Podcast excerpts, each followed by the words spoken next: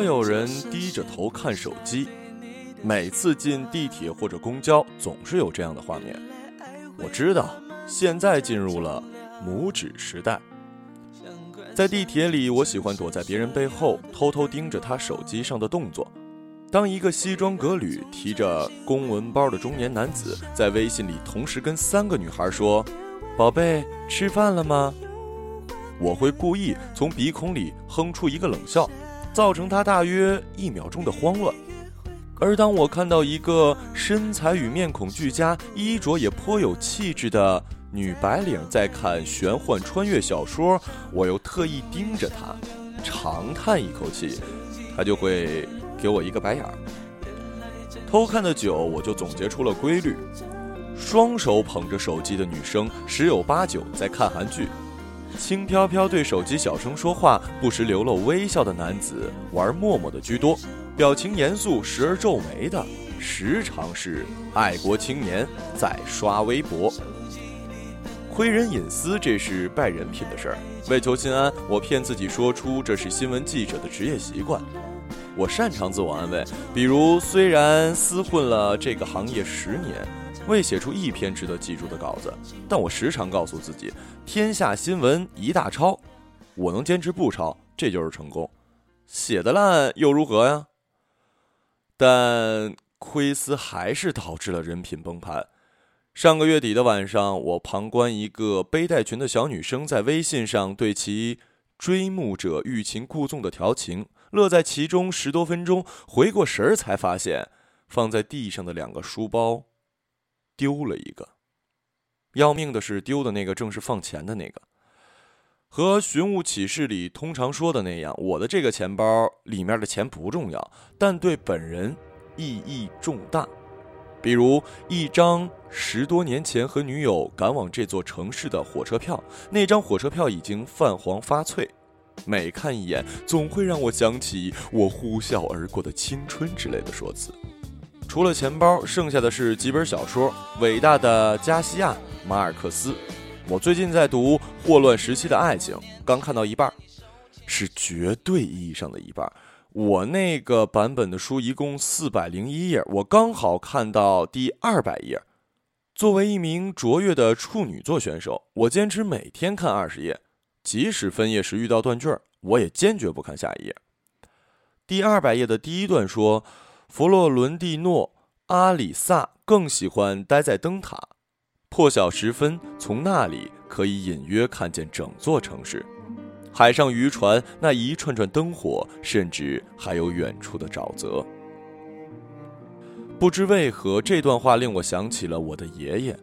在过世之前，我的爷爷常常搬了朱黄色布条的马扎，坐在我们县最古老的菜市场角落。看着身边的屠夫麻木地驱赶着案板上的苍蝇，我把这个联想写到了一页空白里。身为卓越的处女座，我还保持了初中时代养成的笔记习惯，并坚持不写错字儿。呃，不扯这些了啊！现在最重要的是得试着找回丢失的包。第二天上午，我在派出所录了一小时笔录，民警估计也是处女座。他事无巨细，甚至问及钱包里十年前车票的具体座次。我答得愈发兴奋，持续萌发能找回钱包的信心。最后，他郑重地双手举起我的名片，说：“记者同志，你先回去，有消息了，我及时通知你。”回到报社，我把关于找回钱包的爆棚信心转述给我的主任。主任叹了口气，打断我说：“别扯淡了啊！”我们还不如谈谈新闻理想吧。主任毕竟是主任，他又一次判断对了。快两个星期过去了，再也没有警方的人联系过我。昨天整整一天，我奔波在各种补办证件的路上。垂暮时分，我耷拉着双肩，疲劳地拥挤在地铁，像一只斗败了的野狗，回到乡间的老路。所有人低着头看着手机。车门关上，我往里挤去，倚在一排座椅的扶手旁。走了一天了，鞋里又湿又热，脚心传来一波又一波的烦躁。手机没电了，距目的地还有十多站。地铁经过一个商业中心，涌上来又一波人。站定之后，他们拿起手机，继续像僵尸一样垂下头去。一个模样斯文的眼镜男挤到了我面前，刷起了微博。他的拇指一下一下向右上方滑动，熟练地往下拉动屏幕。入眼的内容大同小异，连续十几条都是关于马尔克斯的离世。是的，又一次铺天盖地的刷屏。关于霍乱时期的爱情的一则书评吸引了眼镜男，他看了整整两站地铁的时间。看完了之后，点击转发，输入框弹出，他双手捧起手机。我抓紧一下扶手，盯住他的手机，静候他的发言。我想好了，如果他说的太烂，我会及时启动鼻腔，给出一个欠揍的嘲讽。好像有谁说过，世上所有的罪恶都是偷的变种，抄袭正是小偷的行径。自小学写作文开始，我就看到有人抄袭作文，如今也有一些同行抄袭新闻，连标点符号都懒得一改。是的，懒惰的小偷在拇指时代又一次出现了。这本书曾让我想起我的爷爷，在过世之前的黄昏，我的爷爷常常搬了朱褐色布条马扎，坐在我们县里最古老的菜市场角落，看着身边屠夫麻木地驱赶着案板上的苍蝇。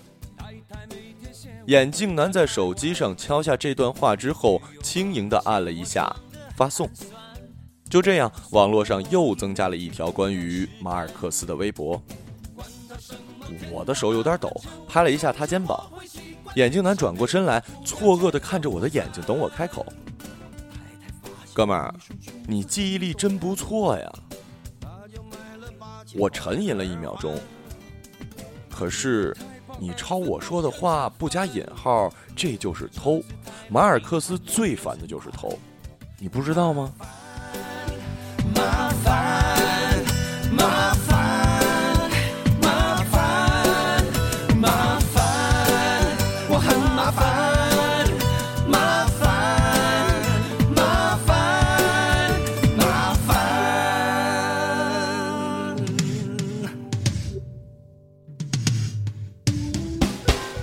最近比较烦，比较烦，我比较烦。我的头发只剩下从前的一半。唉，每天的工作排得太满，台北的女生有些高不可攀。最近比较烦，比较烦，比较烦。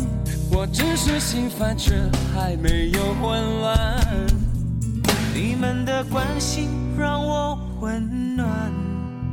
家是我最甘心的负担。